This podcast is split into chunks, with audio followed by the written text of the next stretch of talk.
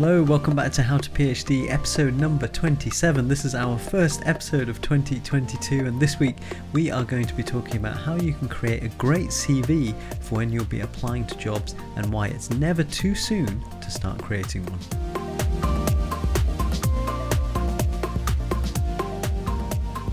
Hello and welcome back to the show. My name is Aaron and I'm joined by my co host Julia. Hi. And welcome back. Hope you had a really lovely Christmas, New Year holiday period and you took our advice from our previous episode and you took the time to recharge and you're ready to go into this new year. So we're starting pretty much with an episode that is going onto something that I think is really important to think about. And it's one of those things that perhaps you don't really want to think about because it feels really far away. But we're talking about how to write your CV. And so this episode, we're going to be splitting it into three key sections. Everything you need to do before starting your CV, right? Before you jump into that document, what the layout should be, uh, and some of the key tips around the content. So I reckon let's just let's just jump straight into it uh, and start talking about what you need to do before you even start your CV. So let's talk about everything you need to do before even opening that CV document, Julia. And this is, I think, this is really important, right? Yeah. So I think I always believed um, before I did my masters um, that you just like have one CV. So you just write down what you've done. So mm. from this, uh, in this year I've done a masters, and this year I've done a bachelor in this. Um, but actually, it's really important, I think, to realize that it's not that you have one CV and then you send it around for different um, jobs, um, but you, that you actually have to put a lot of work into it and adapt it every for every role that you yeah. want to apply to, and that is, it's always shocking. I think every time, like how much time it takes. Um, because it's only like a short document, right? But it's so important, I think, um, I've seen a lot on social media often that people say, "Oh, I send out my CV to 100 jobs and I didn't hear back." And I think um, really the problem with that is that um, you really have to tailor it to the CV, and hopefully all the tips today will, yeah, will help and, you do that. Yeah, fully. This is something I was guilty of uh, during my doctorate because I think, especially when you're trying to focus on all of your PhD stuff, like your studies and writing up and all this that the last thing you want to be doing is editing this document which doesn't have a an immediate benefit to you right unless you're really in the job application process. And so i think one of the key tips and so so the key tip here is you've got to tailor that cv to every single application. Uh, and when we see tailor we mean every single s- sentence on there should be perfectly adapted Matched. to what that mm. job description is.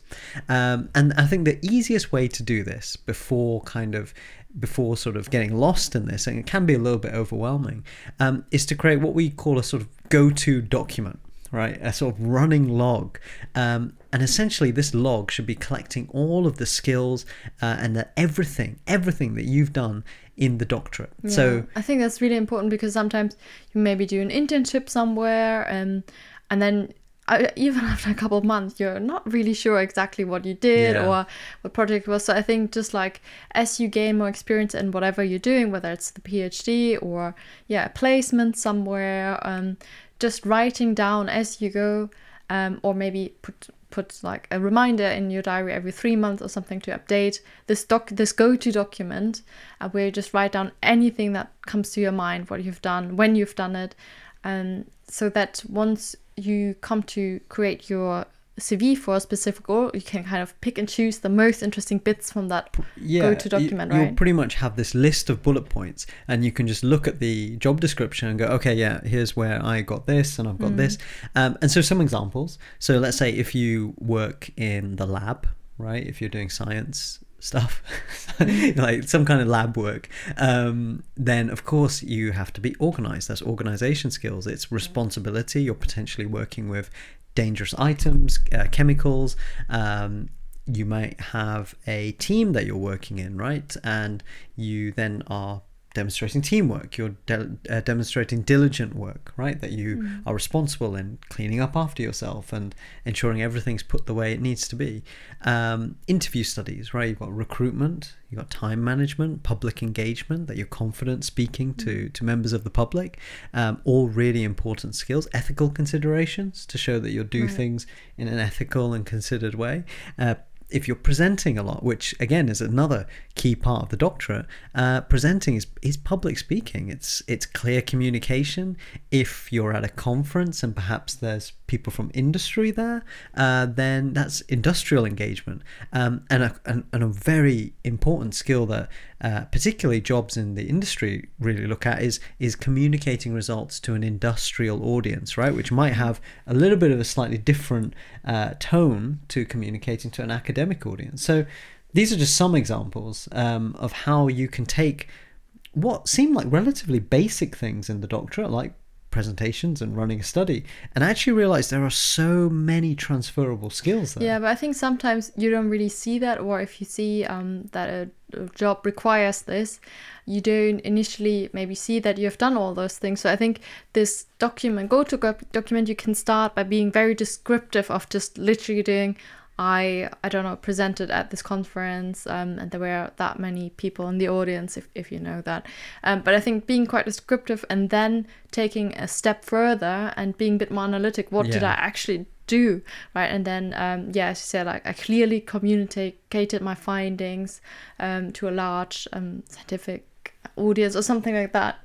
But I think just writing, getting it something down, because sometimes you can also get this writer block where you don't get the right words out, and just having this descriptive list can be really helpful. Absolutely, and before of course, you start the CV, yeah. Yeah, and of course, look, um, I don't always like to encourage to look at another person's work because I think that you know other people's work potentially mm. is, is unique to them and, and you can be your own thing. But with CVs, it can be very useful to look at some successful CVs and get an idea of some of the wording and, and how they implement some of this. But we are going to talk about this in, yeah. a little bit more detail. But, but I think you're on. right. Yeah, just um, asking so um, maybe it sometimes feels a bit awkward to ask or actually mm, um, could yeah. you show me um, the cv that you used to apply for a research fellow position or something like that? But it's so helpful right? We all struggle with that stuff so i think we should really help each other with that. And again a cv is so individual to um, so it's not that you have to be scared someone will copy your CV, so it's impossible, right? That's so, right. Um, but it helps you to get a good idea, to um, gain confidence, and yeah, I think it's never, um, never. You should always ask. Uh, yeah, and absolutely. see what comes out of it. So before you begin, so let's you've now got this document, a whole list of bullet points of all your different skills and all the different things that you've done. Uh, it's now time to begin to put this into that CV or resume document. Uh, and so let's talk about now CV layout.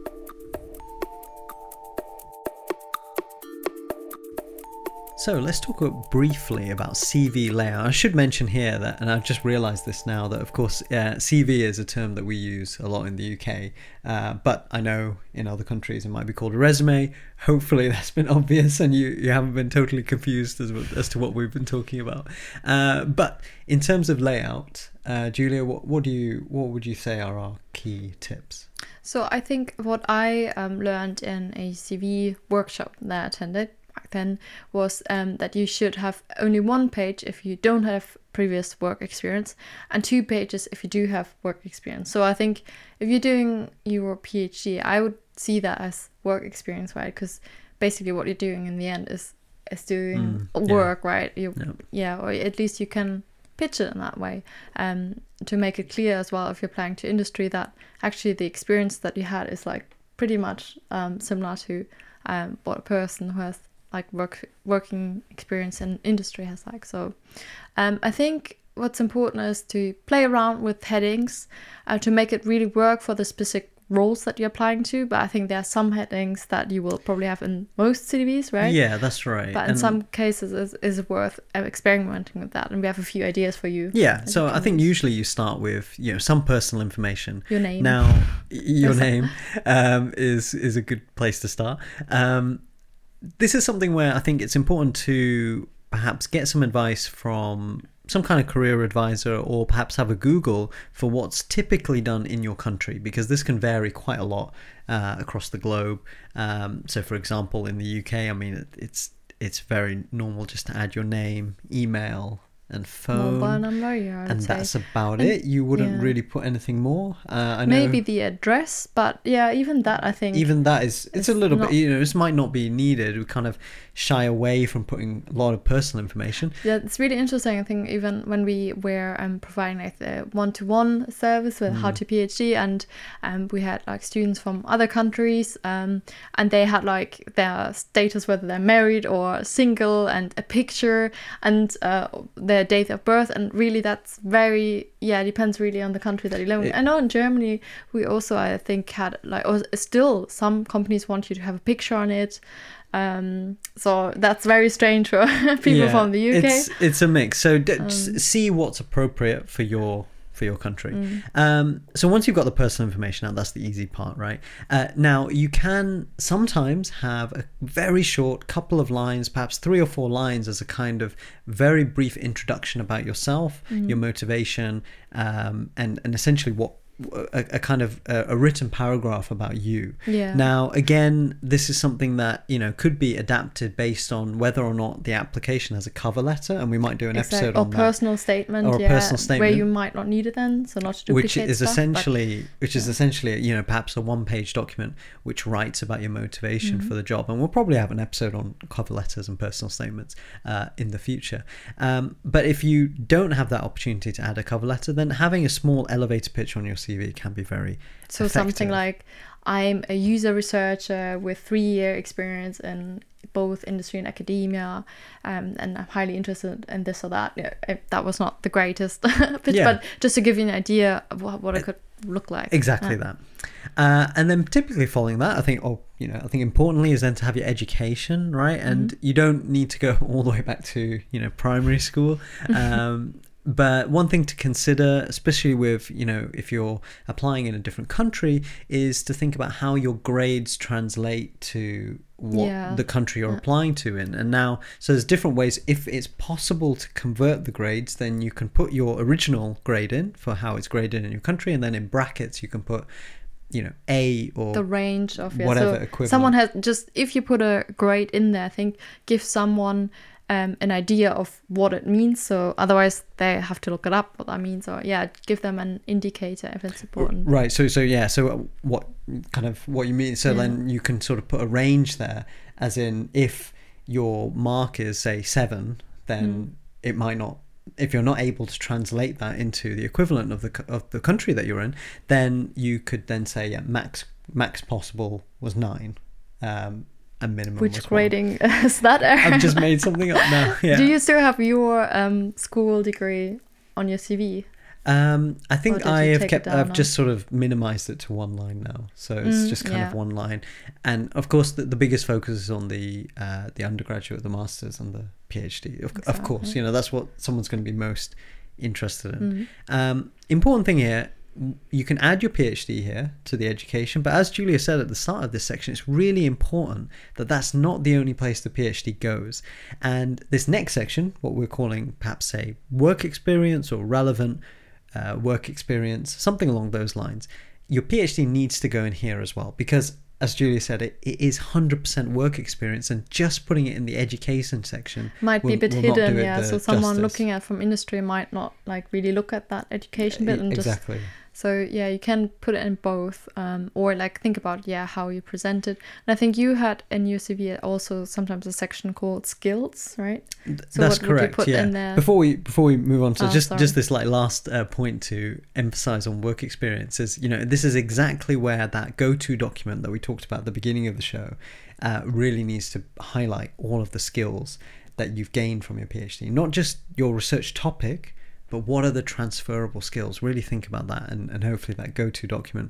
Um, I don't know why we're calling it the go-to document, but that document of skills at the that we talked about at the beginning can be really helpful there. Yeah, and I think it saves so much time. First, it feels like you're you're um, having to put in more time because you create two documents, right? But once you have that document going, it will save you so much time because if you apply for very different roles, then your CV might have stuff that is not relevant uh, or Yeah. might be relevant for next one. So you have to like search for different things. But I think yeah, having everything in one document is really helpful. That's right. That, that- exactly that. Yeah. Um, and so, as you said, so before I interrupted, yeah, the next section on something like skills. So these would be things that are really sort of general things that perhaps are not 100% directly related to your PhD experience, but they can be pulled out to really highlight them. So, for example, good communication skills. You know, you can mention your conference presentations, you can mention any sort of extracurricular things that you've done in this section. So, if you um, head up the journal club, or if you do some extra communication or science communication work on social media, for example, or something along those lines. Anything that doesn't really fit into work experience, but you do on on outside of that. Uh, are you adept at Excel or R or some statistical package or something along those lines? That's the place to mention it. Then you'll have publications and conferences. Um, and again, if you're applying for an industry job, I typically just pull out the publications, perhaps three or four, that just show that you know you've done some good work. the most Um, recent ones or recent- highest impact factor or you don't potentially the most relevant to the yeah, job. to the job, Um, So it's a title True. that really links to the job. Um, whereas, of course, on an academic CV, I think it's pretty normal to just put Mm. almost as many of your publications as you can, and, and typically academic CVs are a Yeah. lot longer because of that. if you're applying for a teaching role, maybe it would be useful to have a section teaching and supervision, Yeah. right? Or um, I had one section in one CV called qualifications, where I highlighted like teaching qualifications that I'd done, or like extra a transferable skills certificate. I also put that under qualifications. Um, That's right, and I think that's the main lesson here is that you know we we are mentioning some headings, but by no means are these set in stone, and and to play around with the headings, and in the end, it's a document that's advertising you, right? And so don't be afraid to move things around, and if it's a teaching post. Bring your teaching qualifications and teaching experience right up to the top on page one. Don't hide that away. Um, and so, yeah, qualifications. It could be a section research dissemination. Yeah, so I Um, grouped that ones into journal papers, conferences, and then public engagement. Um, and then you can have a section with um, awards if you have any. Of course, if you don't, that that's where it starts. If you don't have awards, obviously don't put that as a heading section, right? So like make it um, to yeah really um, show your skills in the best possible way. And I think you mentioned softwares earlier. I had that under IT skills. Um, so again, it's it really um, there are many different ways to do that. That's correct. Yeah, and I think group it how you think, um, and and just really think about how it's coming across. Um, and I think the final section is typically references. Now, I think something I've always done is I've always said references available on request in this It depends, section. but sometimes I really think some, uh, for some jobs I really want you to put names down there. So Yeah. um, again, if you're doing that, you should probably check first with, for example, you're na- naming your supervisors, then you should um, ask them whether that's okay for them to put them down there first. Um, yeah, if, if not, if you say um, saying it's available on request, so once you're successful um, in the first stage and maybe invited to an interview or you get the job, and then the final stage that they just want references, you can do that then. Yeah, that's correct. Um, and of course, we should mention here just a small plug-in is that, of course, if you want us to have a look at your CV or do a little session, we're happy to do that on our How to PhD one-to-one service, uh, and which we're running a free. Uh, half an hour session that you can book at the website howtophd.show. So just a quick plug-in for our service. We have a, had a few students who've gone through that, um, and hopefully we'll be very very happy to look through. your Yeah, I think sometimes layout. as a third person, it's easier. So when we um, do CVs, then we show it each other and um, other people, and it just helps like having someone else looking done as well. Because sometimes you can just become like really tired of if you're writing a lot of applications and you feel you've done it so many times. Um, so yeah, definitely um, worth even if you're not coming to us, then share it with your your friends or Exactly. whoever you trust. and and Yeah. there's plenty. I'm sure there's plenty of support at your Mm. university, as well. So I sometimes use um, the service as well that we have at work university, and it was really helpful. Even if it's just, for example, to proofread it, because you really it's such an important document, so you want to make sure that there are no mistakes in that. Exactly that. So now that you've got your beautifully laid out CV, it's now time to talk about yeah. with the headlines. Uh, it's now to- time to talk about what kind of content needs to be in there. So let's talk about the probably the golden part of the CV, which is the content. Now, Julia, um, it's important that again, I think, and a sort of running theme throughout this whole episode is this idea that of, of really tailoring it to to what your job that you're applying to is. Um, and I think part of that is realizing that not everything in your experience needs to go into that CV. Yeah, so I think often people think like I only have one or two pages. How can I possibly um, put down everything that I've done? And the answer is you don't have to put down everything mm. that you've done, just the most relevant bits um, for the job that you're applying to. And um, I think my advice would be um, because um, as I have done like a musical degree um, before I did my, my PhD or my master's, which is not really relevant, right? Nobody cares that I can play the clarinet really uh, in the academic um, world or for a research job. Um, but um, at the same time, of course, I would don't want to leave it completely out because then people will think, what has she done for four years or something?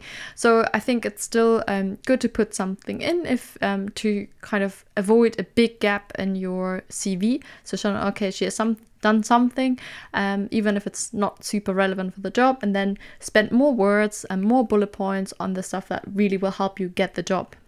That's that's that it. And sense. but I should say actually, you know, the um, while and, and I think this is a good example of transferable skills, right? So while specifically playing the clarinet might not be relevant to an academic role, however, a lot of the skills like yeah. you know the kind of um, responsibility and the the determination and the confidence to be able to go on stage and play in front of people all that's transferable skills so mm. again and that's know, what i really had to show in my earlier CVs exactly, when i yeah. tried to apply for my master's management from coming from music to really show and highlight these skills that they're all related but i think now that i've progressed more there's more relevant stuff of course, now you yeah. say but you're absolutely right yeah that's a good example of um, how you can use even stuff that on the first look describing it just playing the clarinet does not look relevant no. but you can I don't want to say twist because that sounds no, manipulative, but, it's, it's, but um, just like really reflecting about what it really means to do that. Exactly, and, and the same thing holds true for all of your PhD work. What seems something that might be just purely academic actually has a whole load of transferable skills. Um, so, as we keep saying so many times the CV needs to be specifically adapted for every role that you apply. Yeah. Um, and so we mentioned this go to document at the beginning.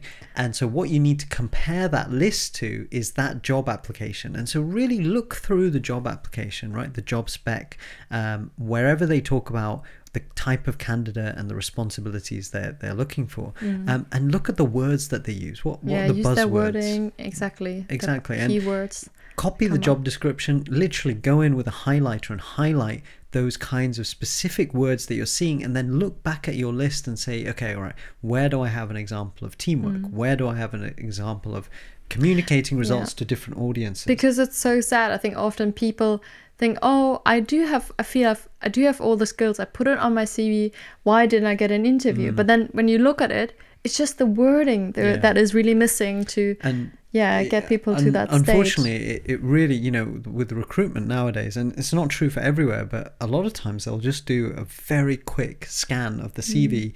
and if and they can't easily see yeah if they in keywords. very big companies yeah. and and if they can't easily see where you're hitting the job spec it, it will just be it will just be desk rejected and it's, it's a real it's it's a terrible thing but if you mm. if you do this if you really specify to that job description it's going to be really it's going to really really help you um, and and doing that comparison and that's where that skills document will come in because you've mm. straight away got something you can easily compare to um, and i think starting with things like bullet points right I think there's no need for whole sentences. You can use bullet points.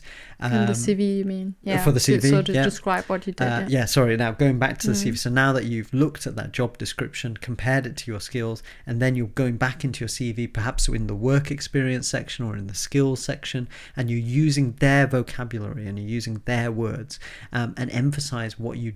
And I think this is the key thing emphasize what you did in your mm. job, right? And we talked about this. You weren't just playing the clarinet, you were mm. managing expectations, you were managing students, you were mm. responsible for this. You uh, designed and managed an interview study. You were, you know, anal- yeah. analyzed, and and I think the key thing with with all these things when you're talking about things that you've done in your experience is to quantify that as much as possible. Now, this and can say be what the result was. I mean, that can be through quantifying, yeah. But like by saying, okay, I recruited, um, where I yeah tried used several recruitment strategies, and as a result had thirty participants or or something like that, right? exactly Or yeah when you say exactly quantify, and mm. and you can uh, so if you say you know i am good at pub you know in public speaking you can say that i've presented at international conferences to an audience of just give, Mm. Just it, give an estimate, yeah. you know um, Um, if you applied for a scholarship? What was the value of that scholarship? Mm. what came out of it right? Uh, if it was or a grant. Um, it, it can be very difficult to do this sometimes right to quantify it. Um, but for example if you talk about your journal publications then you can talk about that you published in x many Impact q1 factor, yeah, impact exactly. factor blah blah blah journals right? And really try and quantify it because that's where you're going to go from more than just saying what you did you're going to say what you did what your responsibility was and exactly what was the outcome. And it's that three step process is, is going to really set you apart. Um, and of course you know when you go for industry jobs highlighting every connection to industry possible. And, and again this can be very difficult but really emphasizing those transferable skills. If you presented to as we mentioned at the beginning uh, people who might be from an industry background and perhaps you adapted your presentation to that kind of audience that is an example of being able to commu- and even for communicate yeah academic um, CVs as well, right? I think it's also a strength if you can show that you have um, links to industry or Yeah. work with them, um, because that shows that you have quite practical or that you yeah can have a real impact in the real world. Basically, if you can work with in the real world in the real world. yeah, that's right. Um, and I think a final thing is really to ensure that the language is appropriate. So really trying to avoid using jargon. You don't know who's going to be reading it. So you know, a very common phrase in my work is HMI, right? Human machine interface, which essentially means any screen that you interact with, like your phone or a screen in a car. Um, but unless I know that the role that I'm applying to is is using that word specifically, then it'll be okay. But if they're not, then avoid using that. Um, so Acronyms generally, I acronyms not is good to them, avoid yeah. unless you see it in the job description itself. In which case, make sure you get all the Mm-hmm. acronyms that they're using. Um, and then I guess in terms of finalizing the CV, we mentioned this point around you know share it with someone else to to proofread and have a look over. You could share it with us on how to PhD one to one. Um, But I think it's it's true, right? I guess sometimes it's very difficult to sort of, or it can be not forthcoming to a lot of people, and I know certainly for me, to talk sort of boastfully or positively about yourself. It feels a bit boastful, Yeah. um, and so I guess others can can help us yeah, definitely. review Definitely. that. So, I think that's everything to do with CVs. It's it's a huge topic, and I think the key takeaway that we really want everyone to Spend time on it. is, to, is to spend time on it. And have Don't- your go document to save time in the long run. Yes, I think, right? exactly. That that go-to list of skills, I think, is one of the most important things you can keep up to date in your CV, Mm. uh, in, in your throughout your PhD. Um, and please, please, please finalize and and sorry, customize that CV for the specific job that you're applying to, and get all their buzzwords in. And I think you'll find that you'll have a very successful um, future applying to jobs. So thank you so much for listening to How to PhD. As we ask every week, if you know of someone who you think could benefit from this episode, then please do share it with them. And if you enjoy listening to How to PhD and you'd like to support us, you can do that by leaving a review on Apple Podcasts. And uh, recently, a listener actually told me about the fact that you can listen to our podcast on Audible, um, Oh. which I didn't actually know about, Oh. which is quite amazing. And apparently, you can leave a, a review on there too, which Oh, I haven't fantastic. checked out myself. But yeah, shout out to that listener for, for pointing that out. Really appreciate that. Um, or you can support us by visiting our website at howtophd.show and leaving a small donation through Buy Me a Coffee. And thank you so much to all the listeners who have supported Yes, us over thanks. on there. It's really so generous and it's uh, really wonderful to, to uh, see that engagement from the community. Do get in touch. Contact at howtophd.show is our email address. If you're interested in signing up to the one to one sessions with a free 30 minute session, then you can contact us at one to one, which is O N E T O O N E, uh, spelled out, at howtophd.show. Um, and email us there to sign up for a free 30 minutes. Twitter and Instagram at howtophd show. Uh, although I must admit, recently our Instagram has been a little bit uh, slow to update just because it takes a lot more time than Twitter. but, uh, and of course, thanks to jobs.ac.uk for continuing to support and share our show. Next week, Julia, we'll be talking about something that's quite. Um, I, I, it can be quite a scary thought, but it's it's an important thing to think about in exactly. your PhD. Exactly, And it was a suggestion of one of our um, one of our listeners who sent um, me a text through Twitter asking whether we could do a, se- a session or episode on how to choose your Viva examiner, and I think that's a really good topic. And um, yeah, we will tell you all about that next week. That's right. Yeah, it's one that is yeah. There's a lot of nuances there, which is really interesting. So hopefully, it should be a really interesting episode and and and don't worry there's nothing to fear uh, hopefully that knowledge will, will give you some confidence when it comes to picking those examiners for your defense or viva so i think that's everything thank you so much for listening to how to phd uh, i hope you have a wonderful week and we'll see you all next time